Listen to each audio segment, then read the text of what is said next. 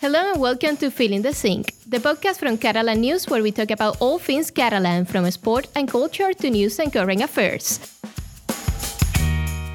My name is Alejandra Angulo, and today on the podcast we'll be chatting about the climate change effects that have put the future of the famed Maresme line at risk. Catalonia and Spain's oldest train line connecting Barcelona with the beginning of the Costa Brava. Stay with us. Joining me here in the studio are Cristina Tomàs White and Gerard Escaich Folch. Nice to see you both. Hi, hello.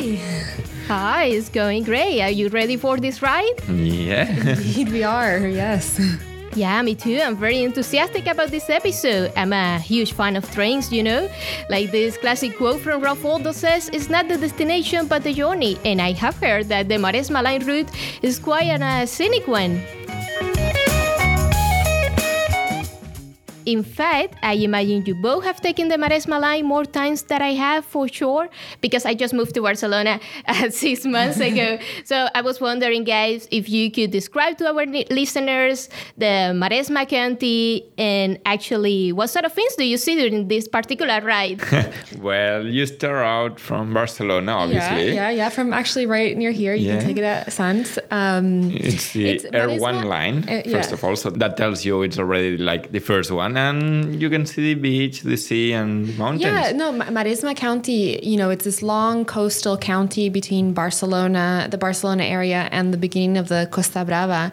And many of the towns there are either right along the coast, so beside the train line, which is parallel, runs parallel to the sea, next to the N2 highway. And there are also some towns that are up on the mountain. So it's, it's a kind of narrowish county very scenic if you take the train up the coast. Uh, yeah, you see like a lot of beaches, and you can get to see also if like you're traveling, you get to see like the beginning.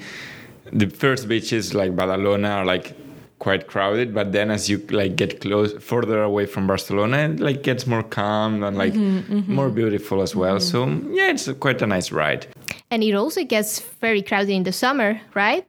Yeah, I mean, definitely in the summer because there are a lot of people from Barcelona that will go up the coast and you know spend a day at the beach, and then in the evening, especially, it's just packed of pe- with people trying to get back to Barcelona at the same time of the day. Or the other way around as well, because obviously we have to consider that some people live in Barcelona and have to go to Arenys de Mar, one of the towns where one goes to in, mm-hmm. to work, for example.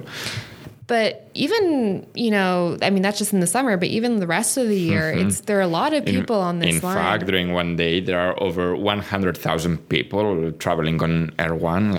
And and all in all, um, there are almost 40 million people that ride this train every year. Just so you know, Spain has 47 million inhabitants. So we are talking about almost the same amount of people living in Spain and traveling in this train line.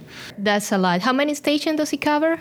31, 31 yeah. yeah. And it's also worth mentioning that the line is managed by Spain. So the, the tracks are run by Adif, a state owned company, and Renfe, which is also a state owned company, is in charge of the trains themselves. Yeah, and it's mind blowing to think that this line has been transporting passengers since 1848 when it was built. although Maresme line is not that old, I believe. I mean, if if you compare it to train lines in other parts of uh, the world and Europe.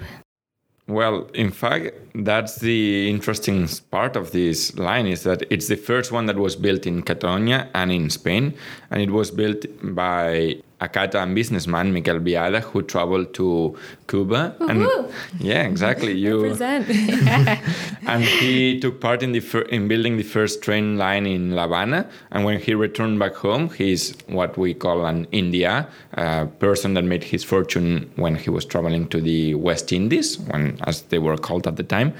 And when he returned, he decided to to build it because he saw a huge opportunity financially and for the um, neighborhood and for the area, uh, especially because it was a huge factory area yeah. uh, traveling to Barcelona. Yeah, he, he wanted to connect his hometown in Mataró with Barcelona. And at the beginning, the survey was conceived to transport the Barcelona bourgeoisie to their summer residence. Mm-hmm, mm-hmm. Now, now they all drive. Now it's. yeah. they don't go to the Maresme area anymore. Yeah, they go no, they further yeah, away. Where do, where do they go? Now they go to Costa Brava. they go even further. Yeah, from, even Barcelona. further. Hmm, nice. That's a nice life. But let's travel to the present day, guys, uh, where storms, rising sea levels, and a lack of political will is putting at risk the Maresme line. Cristina, why don't you tell us a bit more about these incidents that have been going on on the Catalan coast? Yeah, so you know, anyone who's been here for the past couple years will remember Storm Gloria in January 2020, which you know didn't only hit Catalonia, it hit the rest of the Iberian Peninsula, but here, in particular, the the coast was just battered by by storms and, and just severe weather. So here the train line was affected by this because for example between Malgrat de Mar and Blanes there's a train bridge that was that took 10 months to rebuild. It was just um, completely destroyed con- completely destroyed, as were the windows, the train station windows in Premià de Mar. You know, it, it, just deeply affected the line. And even more recently, in March, there was a temporal Celia storm that wasn't nearly as big as Gloria, but it still um, actually it swept away part of the track bed between Pineda and Malgrat, and the the service was interrupted there for a day. So the, these storms happen relatively frequently, and every time they happen, there there are always incidents along this line. Yeah, in fact, I have some figures with me here that say that over the past 30 years, the sea level on the Catalan coast has been rising by 3.3 millimeters a year. And, and this actually is even more severe in this Maresme County area because we see that the beaches have just been swallowed um, at a much faster rate than other parts of the Catalan coast. So, for example, in Badalona, right next to Barcelona, that's almost 10 meters uh, per year that are being lost to the sea, whereas in Montgat, that's 7.5 meters. That's much higher than the Catalan average all these climate change incidents that we just discussed have sparked the debate among environmental experts, politicians, and even locals.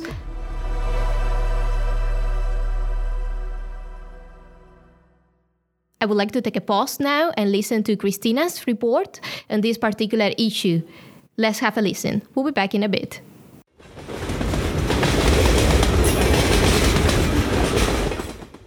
How could businessman Miquel Biada have ever imagined in the 1840s that man made climate change two centuries later would put his life's work at risk? The first train line in Catalonia and across Spain was launched in 1848 between Barcelona and Mataró, his birthplace. The chosen route? By the sea, as picturesque as possible. But now, rising sea levels and the erosion caused by ports and the canalization of river streams have already partially swallowed beaches in Maresme, the county the R1 line crosses, connecting Barcelona and the Costa Brava. The train tracks and the N2 highway that run parallel to it could soon be next. Service can be far from reliable whenever there's severe weather. The water sometimes destroys the breakwaters that are supposed to protect the tracks, which obviously leads to delays and cancellations. La pròpia línia de tren amb, les, amb els seus murs de protecció, la carretera nacional 2, que ve tot seguit darrere, the train line with its protective walls, the N2 highway, and the buildings along the coast make it so that the coast's natural system can't work correctly, increasing erosion, Juan Manuel Vilaplana, a geologist at the GeoRisc Observatory, told me. I això fa que el sistema natural litoral no pugui funcionar d'una manera correcta i incrementa... According to him, good wide beaches would be the best form of protection against big storms. Bones i amples platges serien la millor protecció contra aquests temporals. Storm Gloria interrupted the service for days, and this March, in a not as relevant episode of severe weather, the water even swept away part of the track bed in Pineda de Mar. The Spanish government, through its public companies Adif and Renfe, is in charge of the infrastructure, and locals demand action from them now. Spain spent 12 million euros last year to put in an additional 12 kilometer barrier between the tracks and the sea between Mataró and Cabrera de Mar. But experts, regional authorities, and neighbors like Antonio Esteban from the Preservem al Maresme Association think this isn't enough. Bigons, històries d'aquestes. Breakwaters are just like band-aids that last two to three years and then they're gone, Antonia Esteban argues. Una altra glòria, el Maresme no l'aguanta. Maresme County can't take another Storm Gloria, he says. And so for years, a possible solution has been up for debate. Why not move the tracks inland?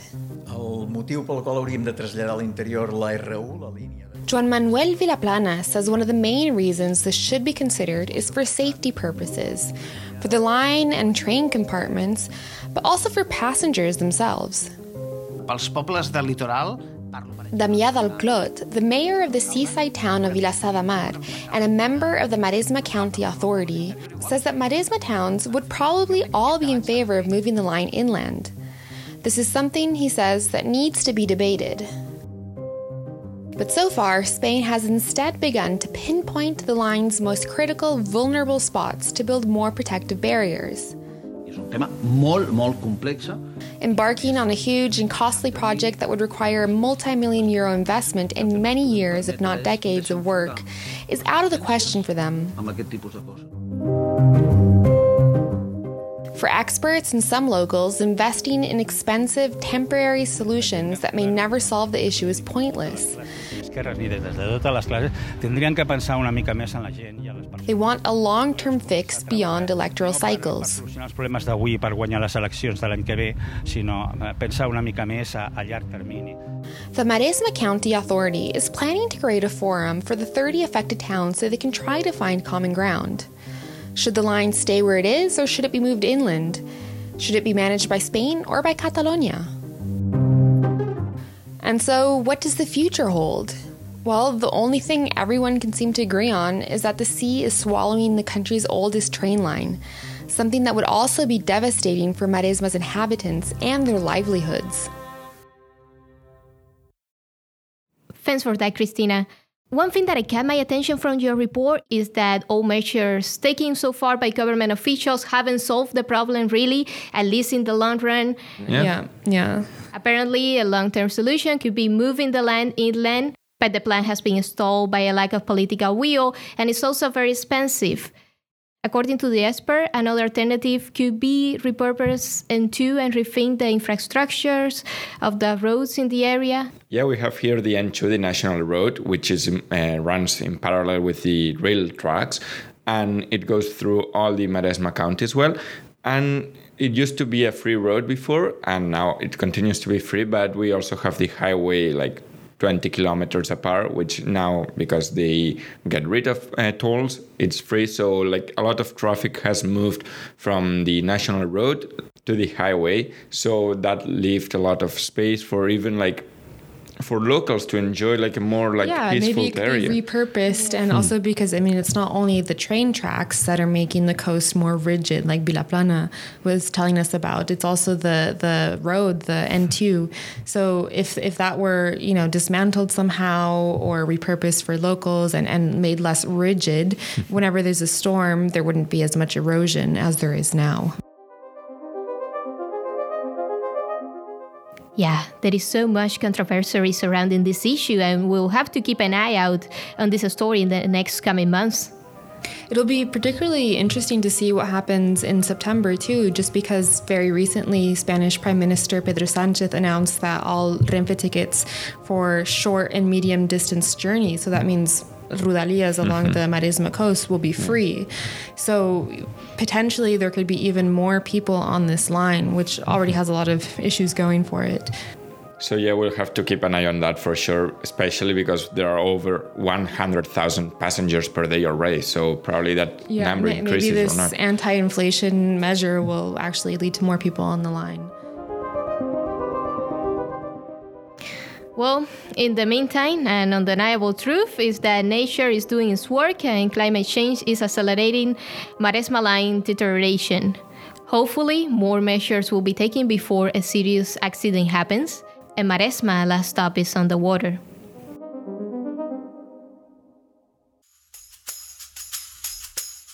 So, time now for our Catalan phrase. I imagine this week we have something related to trains. Yeah, we could say yeah. perder el tren. Oh, I mean, that sounds like an exact translation will be I lost my train, but something tells me that Yeah. it's, it's deeper than that. Yes, of course. We like to go deeper. Like it would mean like a lost opportunity. Losing an opportunity Yeah, or like- perder el tren. Mm-hmm. Yeah, lost my, my golden ticket, lost my, my goal opportunity.